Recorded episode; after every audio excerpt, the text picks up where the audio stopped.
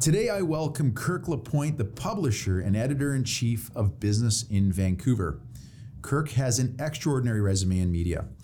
After completing a degree in journalism from Ryerson University, Kirk began his com- career in 1980 at the Canadian Press as a general assignment reporter.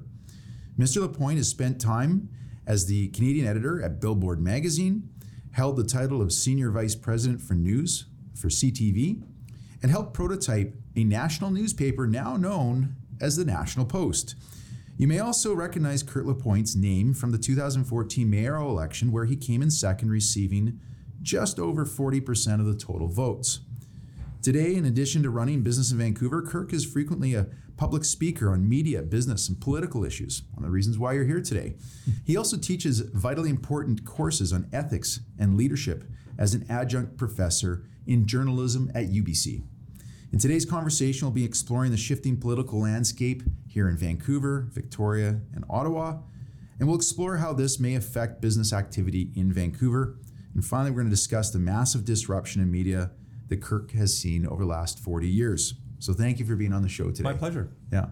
Well, let's go straight into this uh, new political or shifting landscape that we're seeing. Mm. Uh, first of all, we're going to start off with uh, Vancouver. Vancouver, City of Vancouver, has kicked out its old mayor very recently and brought in a new ABC majority with Ken Sim. Uh, we also are seeing here in BC a transition, and probably by the time we go to publish, um, this will have already taken place, where we're seeing uh, David Eby, Attorney General, take over from John Horgan as Premier of Canada. And nationally, there's also a good chance that by the next election in 2025, that Justin Trudeau may be replaced by Chrystia Freeland, someone else from the Liberal Party, or perhaps perhaps Pierre, Pierre Poilievre, one of our former guests. So let me start with the first open-ended question, which is which of these three levels of government do you think is affecting and impacting businesses in Vancouver the most today? You know, I think in an earlier day, I would have said uh, the federal possibilities are the largest because, of course, uh, there's the largest amount of money to spend. Uh, but I came to understand that a municipal government has far more of an impact on the tone, the environment, uh, the competitiveness, the lack of thereof um, for businesses in, in any kind of municipality, of course. Um, it's not just things like property taxes or fees and levies, those kinds of things. It's uh, the safety of the street. It's uh, the you know the, the transit options that you have as a community it's parking, it's uh, and, and it's and it's also just the tone of the community, whether it's upbeat or not. So, you know, I and I know that the business community here has been quite aggrieved over the last number of years mm-hmm. with the municipal government. It doesn't feel like it's been listened to. In a lot of ways, it feels like it's been just largely a, a large ATM upon which to draw. And so, yeah, I, I think that uh, businesses are have have probably the greatest impact um, at a municipal level. Okay. Well, that's a good segue into the, the, discussion around municipal politics in the city of Vancouver. That's where most of our listeners and viewers uh, come from and are familiar with. Um, Ken Sim has delivered a unprecedented you know, landslide victory. I think it surprised and, him too. Yeah. Yep. well, he's done very well. And Ken is a former guest on Coastal Front, and and many rephrase his new government that's just come in its place as a almost like a super majority. So mm-hmm. the first question I have is with a full control over the park board, the school board, city council, and I know you cover this topic a lot, Kirk. Um, is there any reasons why Mayor Sim won't be able to fulfill on his campaign promises? That's a very good question because I think a lot of his campaign promises were a little outside of a, a municipal jurisdiction. Uh, and I think that that is um, what a lot of municipal governments have been doing in the last generation is that they see that they have large problems in their midst and they like to do what they can, but uh, there's a ceiling. And and I think in Ken's case, and I know him quite well, he succeeded me as the NPA candidate in 2018 when I decided not to run again, uh, and he went on to form the ABC party.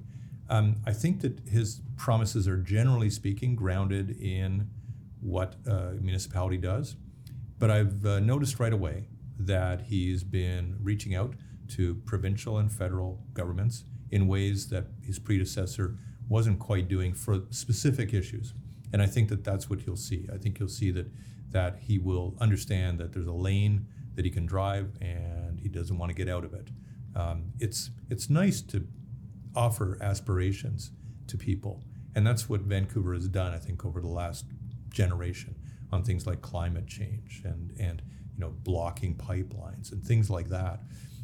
But it's not a city's business. A city's Yeah. business is still to make sure the garbage is picked up, the streets are clean, the sewers work, uh, that you know that taxes are fair-minded, and that in a lot of ways um, you you stick to your knitting that way, and you depend and you lobby, you argue for the things that higher levels of government can do.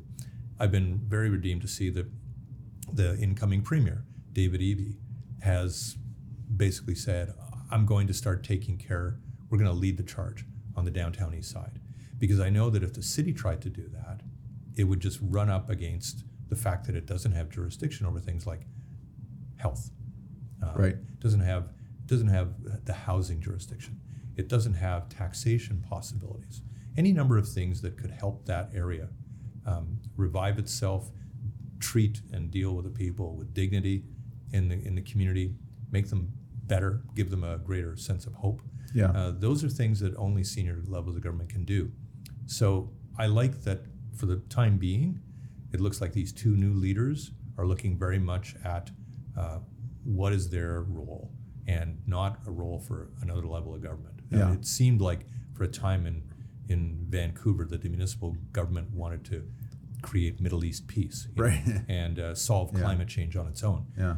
Not possible. A city has never in history done big things on its own. It's Yeah. always depended on other partners. Yeah. Okay. Well said. Um, when you talk to local businesses, because you're talking to business owners all the time as the editor in chief and publisher for Business in Vancouver, what are you? What would you? How would you summarize what those businesses are hopeful to see from this new Ken Sim ABC majority that they hadn't seen from the last mayor and council? Yeah. Swifter, uh, swifter approval Okay. or swifter denial of their ideas. Right. Either way, Yeah. they just want decisions made. Right. Um, Good know, point. It's it's a uh, a very difficult climate uh, as it is. I mean, we've got supply chain issues, labor shortages, inflation, higher interest rates for borrowing for all of them. Uh, you know, I would say still a rather uncompetitive tax regime in the province of British Columbia. So those factors all combined, really, uh, the worst thing you can do is compound them by delay or Yeah. by silence. Yeah. And I think people have felt as in businesses that they've brought ideas to City Hall, whether it's a development, whether it's a proposal for a business, whether it's some kind of, of initiative, and that there is just radio silence there for a very long time. And time is money. Yeah. So I think that's what business is looking for. Yeah. Uh, it's not looking for um, anything more than what it is entitled to, which is a decision. Yeah. And it's felt that in a lot of ways there's been a lot of dithering over the years. Yeah. Well, that's really well said. I like your idea that it's not necessarily just, you know, obviously everybody goes into uh, an environment like that hoping to get their project or idea approved, but just getting us an absolute answer is even more critical. Sure. So you can at You least know, pivot or. Just get on Yeah. with it. And, Yeah. and a lot of his ideas, um, and I think he's got very adventurous ideas on, on permitting and We're talking business, about Ken right now? business Yeah, licensing and things like that. I mean, uh, we'll see if, if he can make those marks. Yeah. but they are really adventurous. And I think what they're providing the business community is with a bit of hope Yeah. that even if he doesn't reach those targets, we're going to move toward in the right direction. Yeah. Yeah. Okay. Let's maybe pivot to province of BC. Mm-hmm. Um, you just commented on your um, uh, on your views of David Eby and his how he's going to address the downtown east side. Uh, uh, on November 18th, he's going to be sworn in as the uh, 37th Premier of British Columbia. Will this change in the BC NDP leadership from John Horgan, who's been so well liked? Um, obviously, very different personalities within the two the, the two the felt two individuals. Will this change in leadership have much impact on the way in which businesses are going to be able to succeed? Yeah, here it's, in it's still a very much an open question. I Uh-huh. would suggest that uh, probably what David Eby will do is move his party slightly to the left. Uh, I think that he was rather chastened by uh, the challenge of Anjali Appadurai, uh, who who nearly stole the leadership. I mean, uh, stole is probably not the correct word. She nearly beat him at his own game. Yeah. in selling memberships before she was disqualified as a candidate. But clearly, what she was getting uh, was it was what she was channeling was this very much this uh, uh, discomfort inside the NDP, and then with those who would like to be in the NDP but don't see it, in, do, in, in faithfully fulfilling a lot of the promises that were made as John Horgan came to power around the environment, uh, around equity, around you know kind of a social justice theme. And David Eby, of course, has a background in that as a Yes, lawyer, he- yeah, uh, does. preceding his time in public office. I think that he is going to have to find a way to do that without alienating business too greatly, because one of the masteries I think that John Horgan had was that people in the business community thought, well, this is this is going to be a disaster. This is going to be another fast ferries Yes, fiasco absolutely. every yeah. day, and he never materialized. And why? Because Horgan moved the party more toward the center. Reaffirmed Site C, supported LNG development. Uh, you know, did a lot of things I think that business saw, and then ran the pandemic, um, even through Bonnie Henry, ran it in such a way that he could rationalize to businesses what he was doing time and time and time again. And he left, of course, really well liked. Yeah. David Eby has to capture. First of all, he has to turn on his charm. He has, Yeah. to, he has to find that method, because John Horgan was the premier everybody wanted to have a beer with. Yes, that's right. David Eby has to find that, Yeah. and I, he's still searching for it. And he's also going to have to deal with the fact not only did he have this rearguard issue with Appadurai and, and and her followers, but he's got Kevin Falcon across the way. Yeah. And Falcon is a very, very uh, astute and I think uh, a, a very provocative guy in the legislature.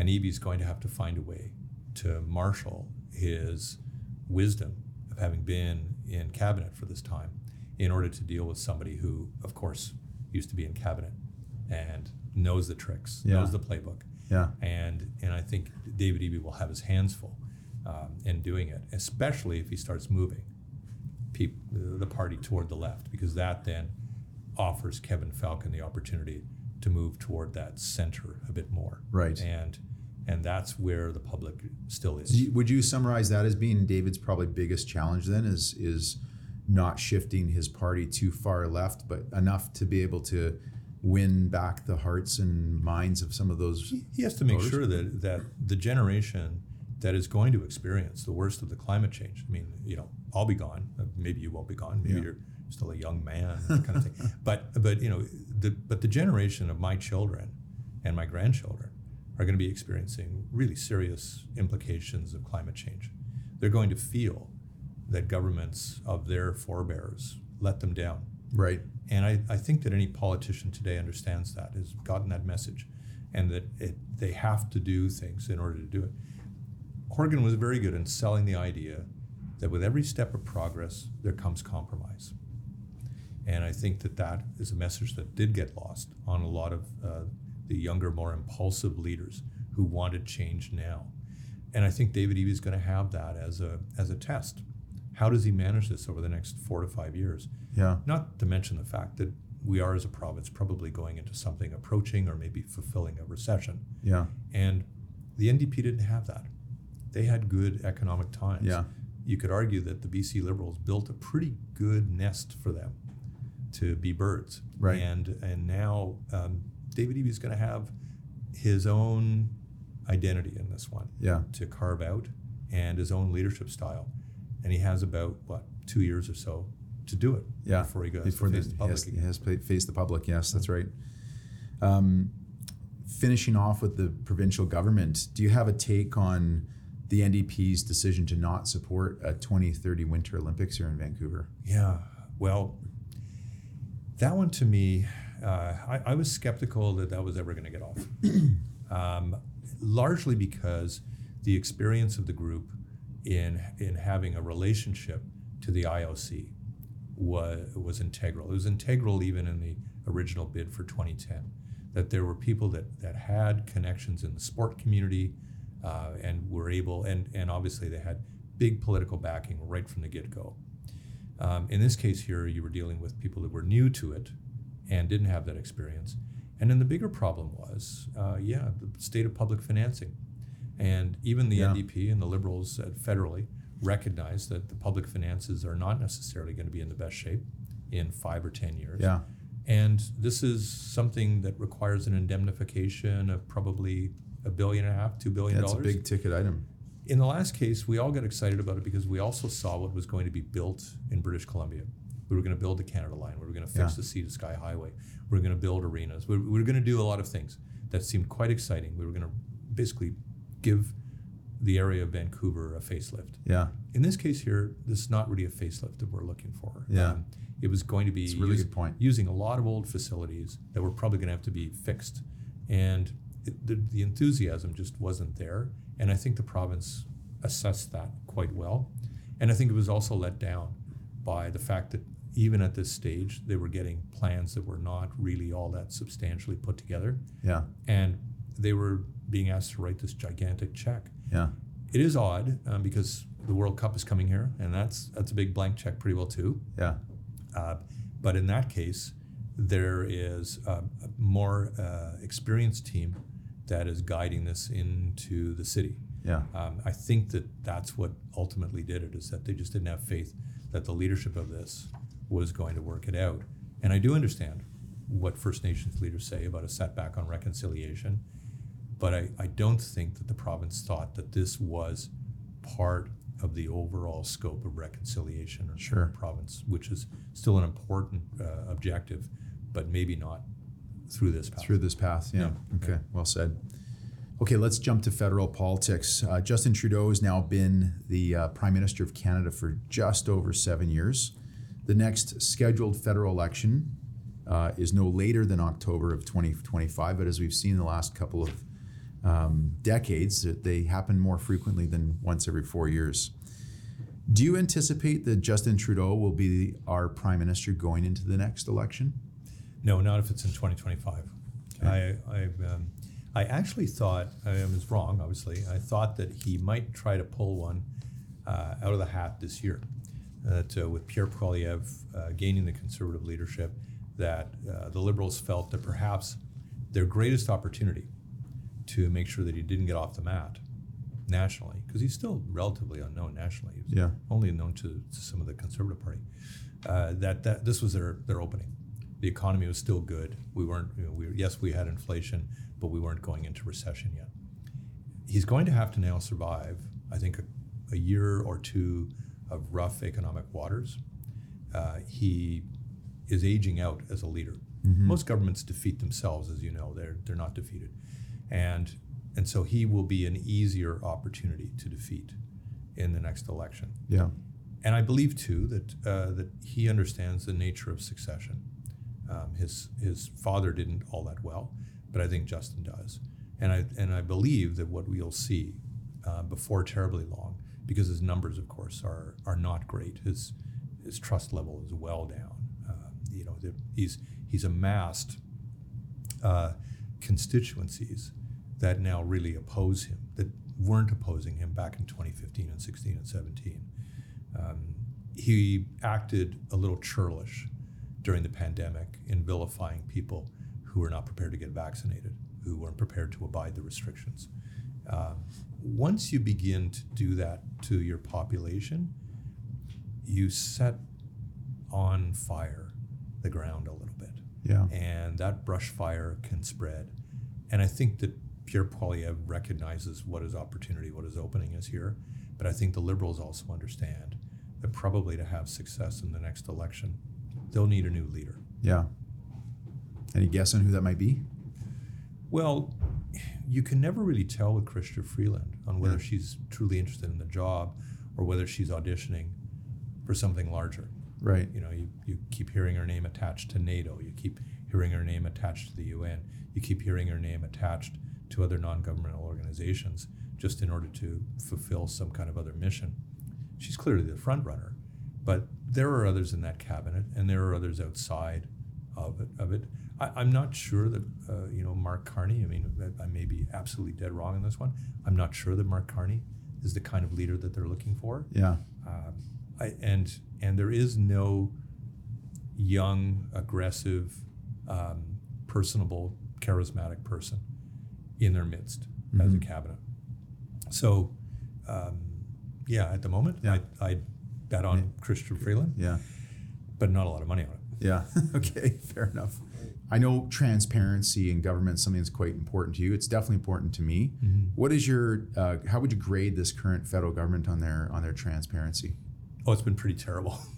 There's no question. Uh, uh, I've never seen any government improve the state of transparency uh, with a measurable way.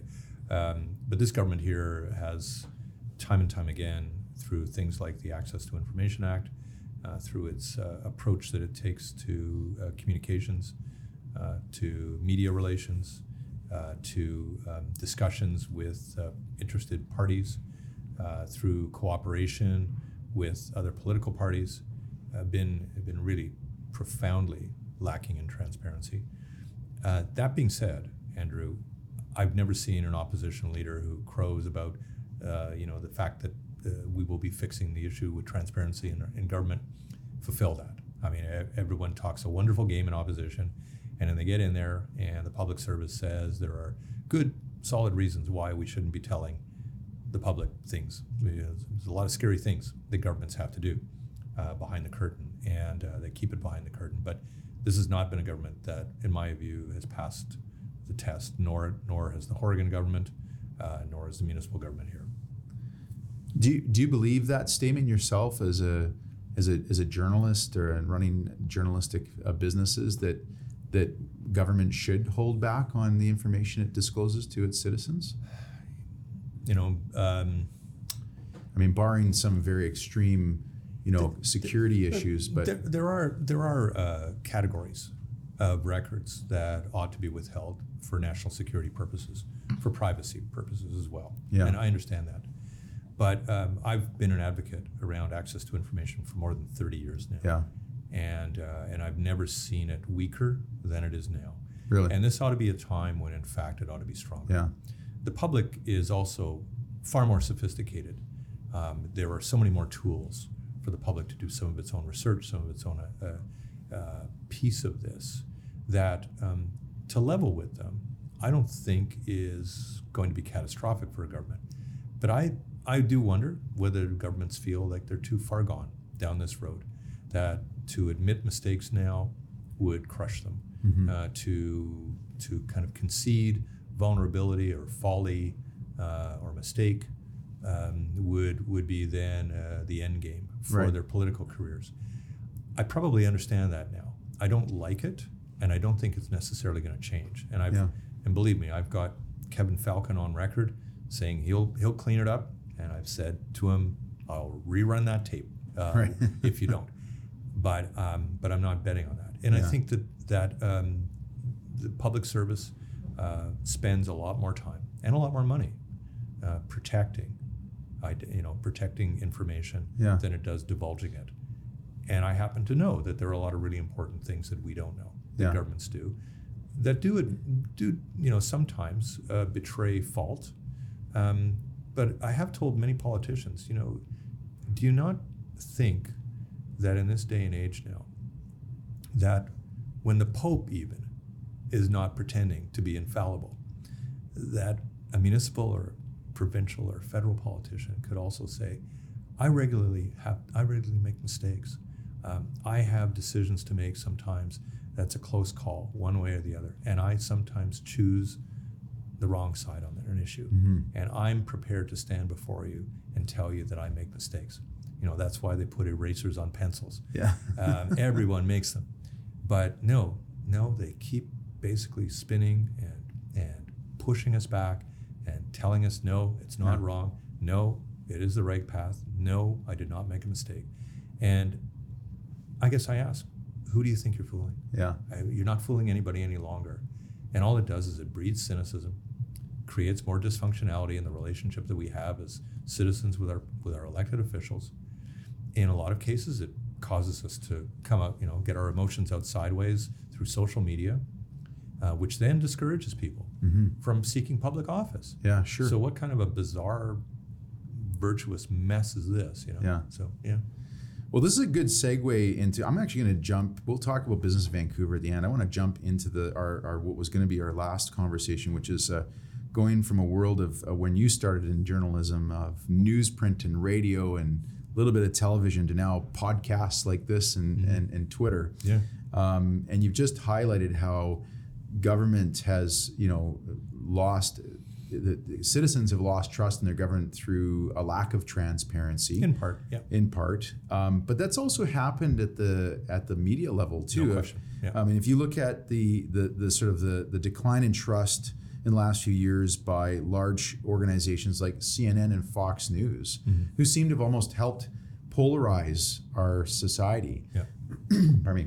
And I often say to my own clients as a financial advisor to remember that these these organizations, whether it's uh, BNN or CNBC, they're not in the business of providing sound financial advice.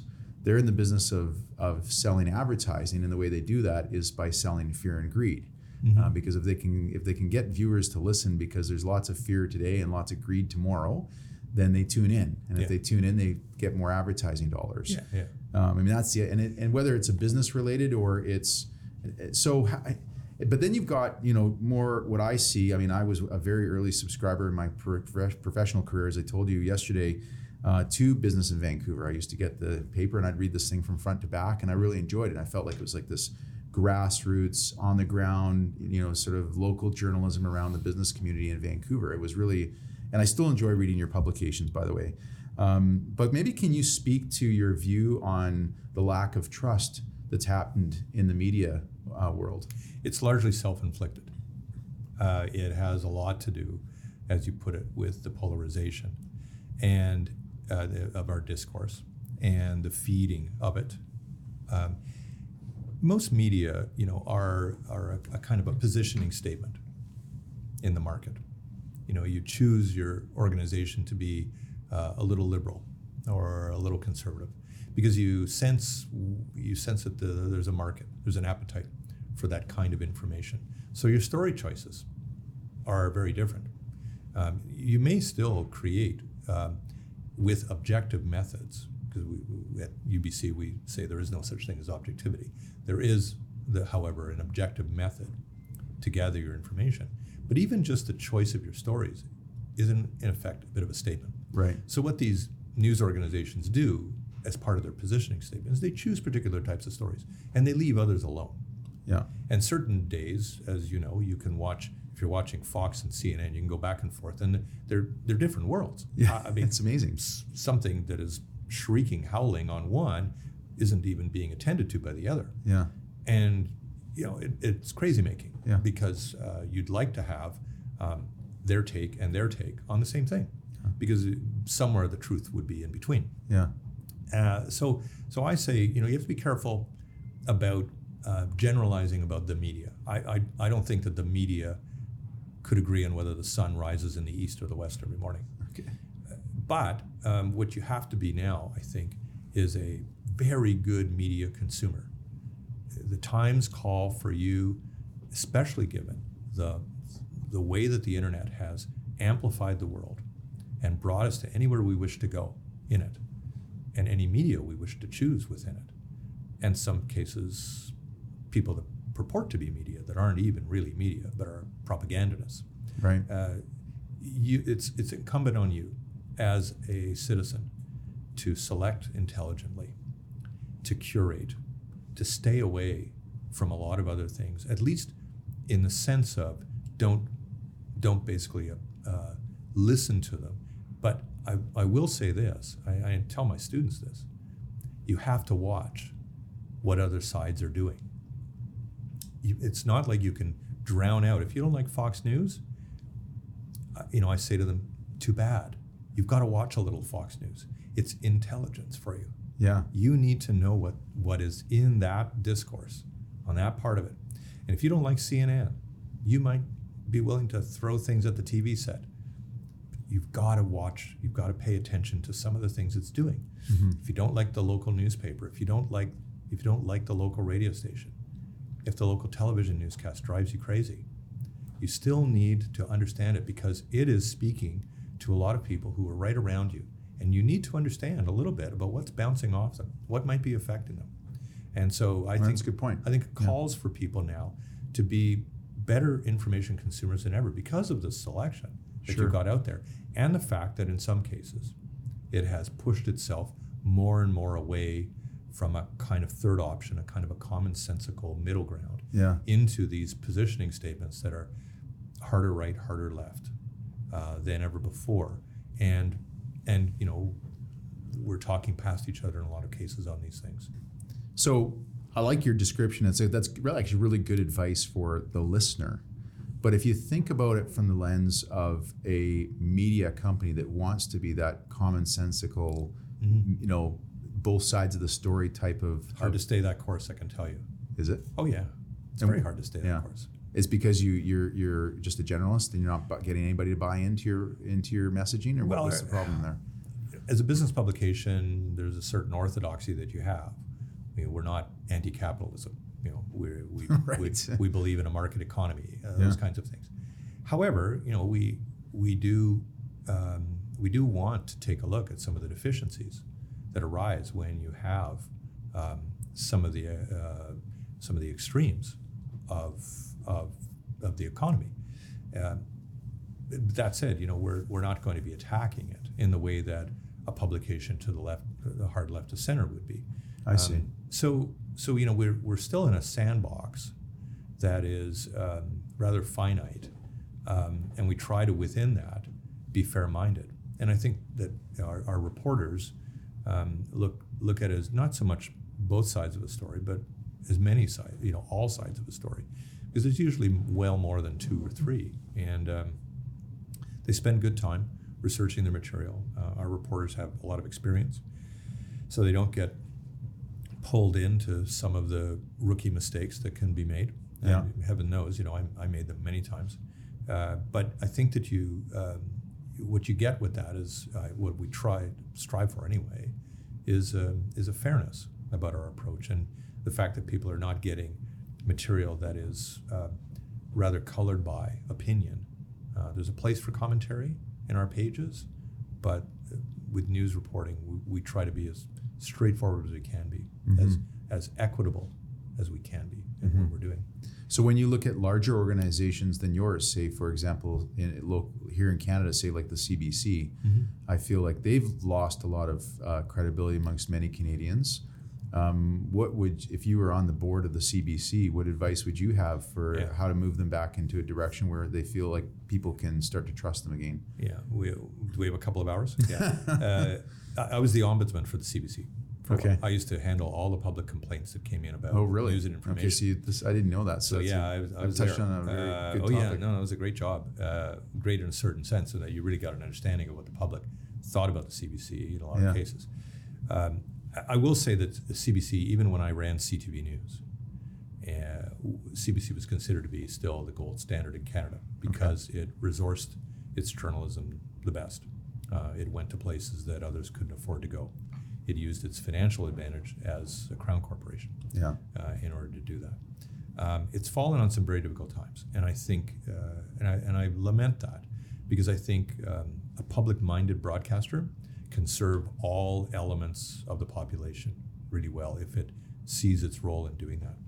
And I think where the CBC has gone wrong, and and I think a lot of people would share the view, is that it uh, it chose to somehow uh, find a different lens uh, that was um, that wasn't necessarily going to be widespread enough to address all of Canadians' concerns in all of the regions of the country, and uh, and it can feel very much like it's trapped in that bubble, uh, and it's not alone in that. A lot of Toronto-based media, Ottawa-based media, have the same issues, um, but but I think in the case of the CBC, we expect more from it.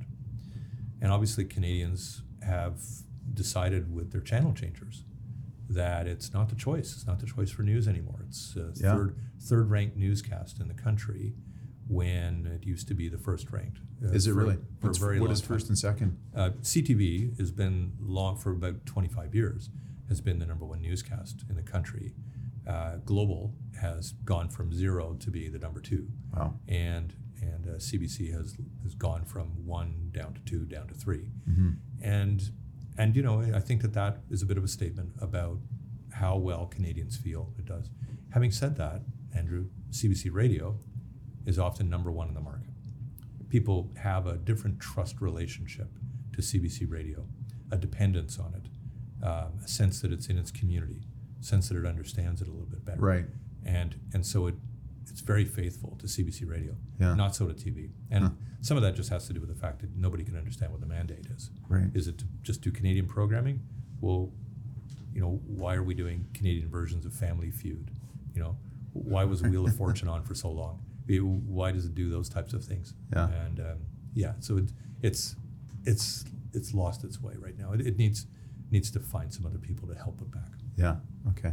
We've had uh, billionaires buy uh, large media companies before. Uh, Jeff Bezos with the Washington Post, um, Laurene Powell Jobs in the Atlantic, John Henry in the Boston Globe. Elon Musk has just uh, purchased Twitter. Um, what's your views on on that acquisition, and and do you think Twitter is going to become something better for society, the same or worse? You know, I, I think I was among the first 300,000 or 350,000 Twitter users, right? I, when I was at the Vancouver Sun, uh, we, they scoffed at me, you know, uh, like, "Wh- why would you, why would you spend your time dealing with this 140 character thing? Uh, and I said, no, no, I think, I think it's going to be pretty good because all of my American journalist friends were on it. And, uh, and I could see the occasional politician going on it. What did, what year did you go on it? Do you remember? I have to look it up. Uh, uh, oh my goodness! I think, it'll say on I think what happened is that it, my, my I launched account, stopped an account, went back on. I think I was like 2007, 2006. Wow. Okay, so really early on. 2006, somewhere back then. Yeah. Uh, anyway, um, but you know, it's a very good instrument of, of information gathering Yeah. for journalists. So journalists are on it, and I think journalists are going to stay on it. Politicians are on it. I think they're going to stay on it. Uh, but I think Twitter's grand mistake, and I don't see Elon Musk changing this, is anonymity.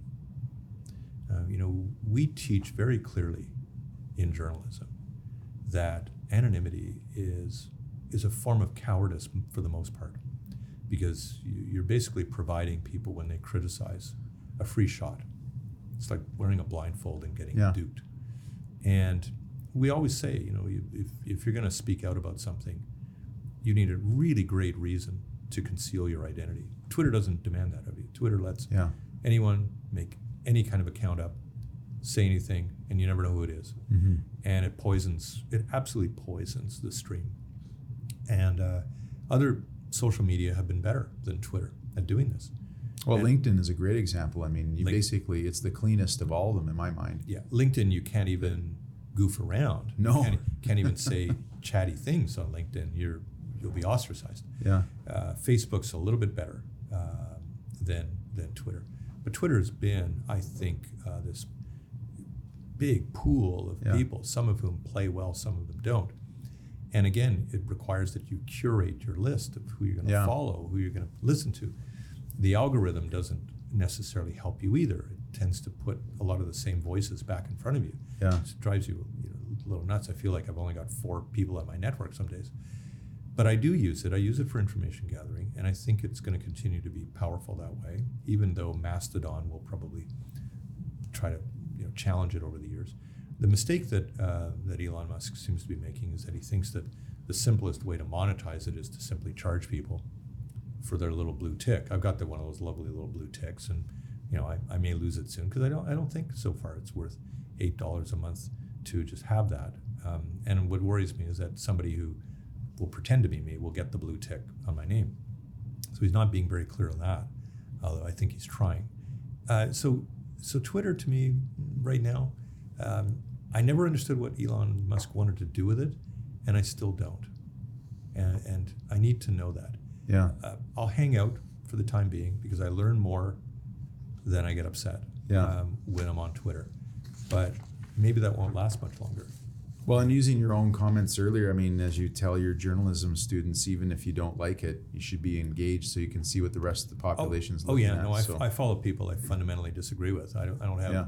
I don't have a problem in doing that. I, I I think I actually follow more people I disagree with on Twitter than I do actually that I support. yeah, I, I, I you know I don't really need the validation hour after hour. I, I get enough of that. So Yeah, yeah. Okay, Kirk, let's go. Uh, I mean, one of the reasons I said to you before we started filming of why I started Coastal Front is I feel in, in our in our culture here in Canada, we seem to want to help the young budding entrepreneur, help him and her kind of get them up and going and, and excited about people who can, you know, get early on, you know, get some, some the, the steam rolling, so to speak. But then as soon as they reach a certain level of success, we start to vilify these people. Um, I was really happy to have uh, for example, um, Chip Wilson on a couple of months ago. Um, here's a great community leader, business leader, probably helped uh, launch more female-led businesses than anybody else in Canada. Mm-hmm. Yet he's vilified for a couple of comments he might have said on the media, social media in the past. Uh, Kirk, you obviously write about all sorts of businesses in Vancouver, um, successful large businesses, small, you know, rising stars.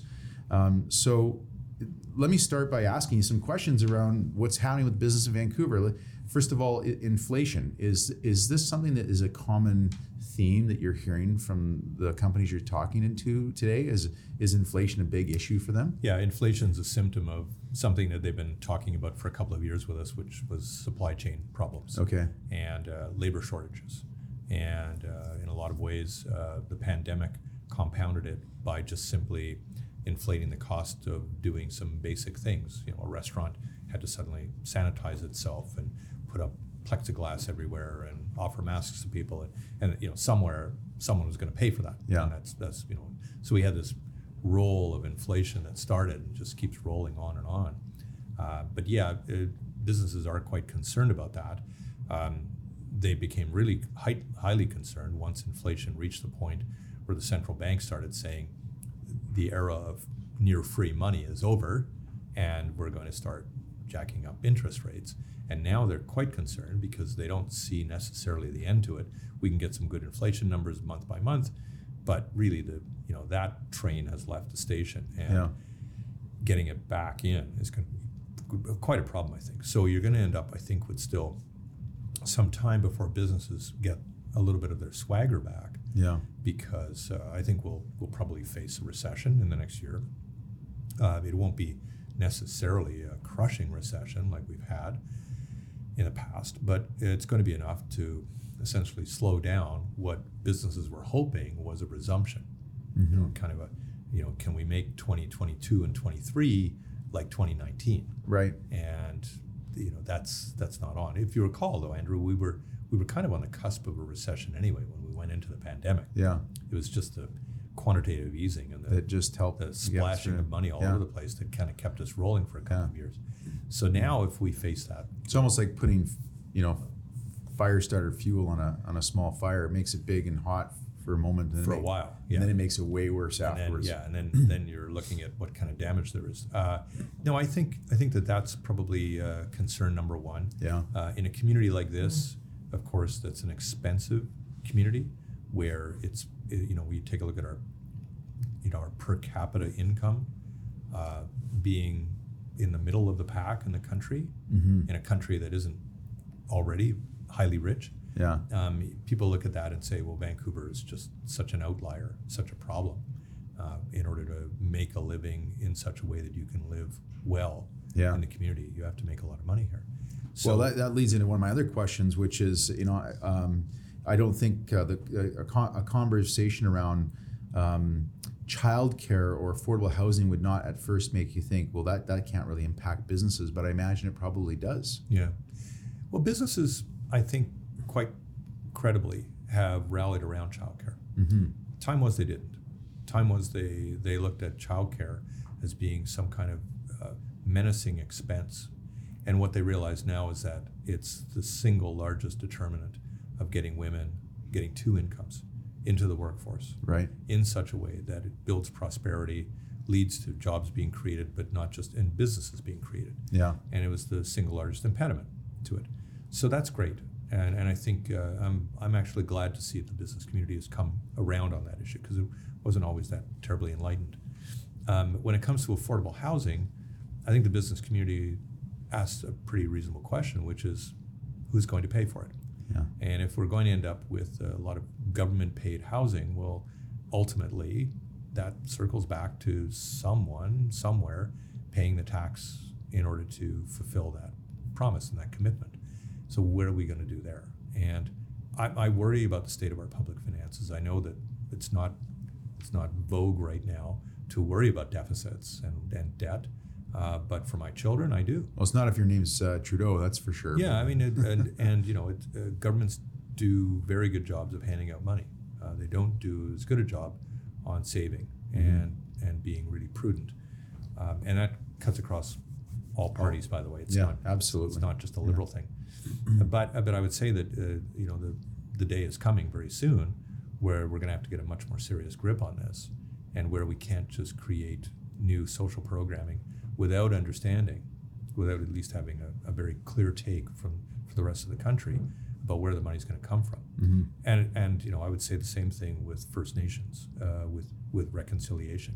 I don't think Canadians have quite apprehended yet what this is going to look like, and I am, I'm fully in support of it. But I also know it's going to come at a great deal of sharing of power. Mhm. It's going to mean that a lot of people who have privilege, people like me, will will have to share it properly, partner with it. And I think that for businesses, I think that they're still, you know, they're they're still about a toe in to the water. Uh, and and if you want to get both feet in, you're going to have to really uh, change attitudes and change change your minds about things. Um, and I think Canadians don't quite apprehend how significant, how consequential that is in terms of reconciling our history Right. to to really fully share, uh, sharing power, sharing the instruments of the economy in such a way that that they benefit everybody.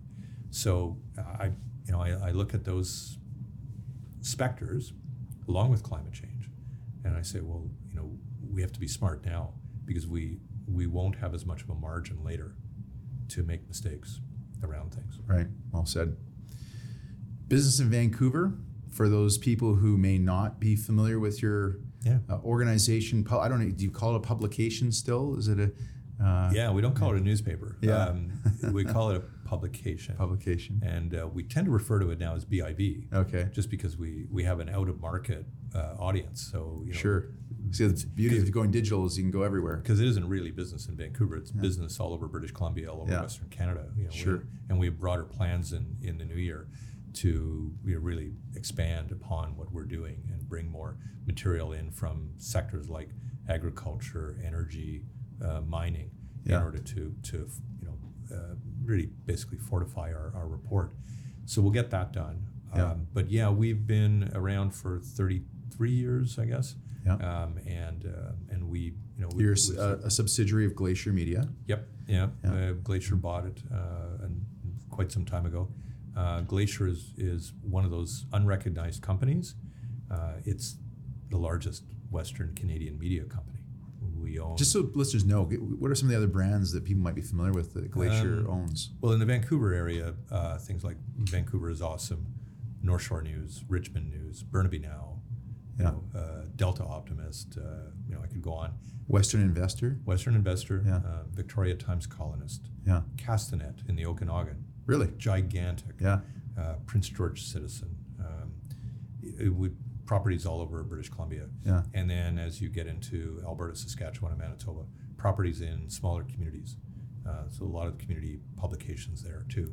Yeah. So yeah, we we are big. We own an environmental service uh, that uh, basically is larger than Environment Canada's um, Wow. for for farmers. And uh, you know we have a weather service that's starting. We're, we're doing a lot of things that people actually don't notice, and we're you know we're we're kind of under the radar. Yeah. And and uh, that helps in a lot of ways because you know you're you you get to do your work without the distraction of being um, you know being a big target for people. So, Right. Yeah. So going back to VI, BIV, Mm-hmm. if people want to consume your content, what's the best way for them to do that? Well, immediately it's biv.com, Mhm. and uh, people can get a subscription to the paper if you want one delivered every week. Uh, you can get a digital subscription to get that material all the time, uh, getting access to what the printed edition would look like if, Yeah. you, if you had it coming to your house. Um, we do events. We do about 25, 30 events a year on business topics in Vancouver for the most part. Uh, and we, uh, we do podcasting uh, two, three times a week. Um, and, and, you know, we're, we're active. We've, uh, we put ourselves out there. Uh, you know, our reporters are on Global Morning at 6:40 a.m. Um, and we uh, we have plans for a you know a strong uh, association with Global over the next little while. So yeah, we we've got our hands in a lot of things. You know, Yeah. a lot of things. Yeah, good. And you you yourself are also pretty prominent. Uh, you're on Twitter. oh Uh, yeah, no, I, yeah, I you. it's usually dumb things I'm saying. If, I, if I'm not if I'm not promoting my columns, it's usually complaining about the Vancouver Canucks or something like that. Yeah. So, Well, this has been a great conversation today. Kirk Lapointe, publisher and editor in chief at Business in Vancouver, or BIV. Thank you for being on Coastal Front today. Andrew, been a pleasure. Thanks Yeah. a lot for your time. Thank you.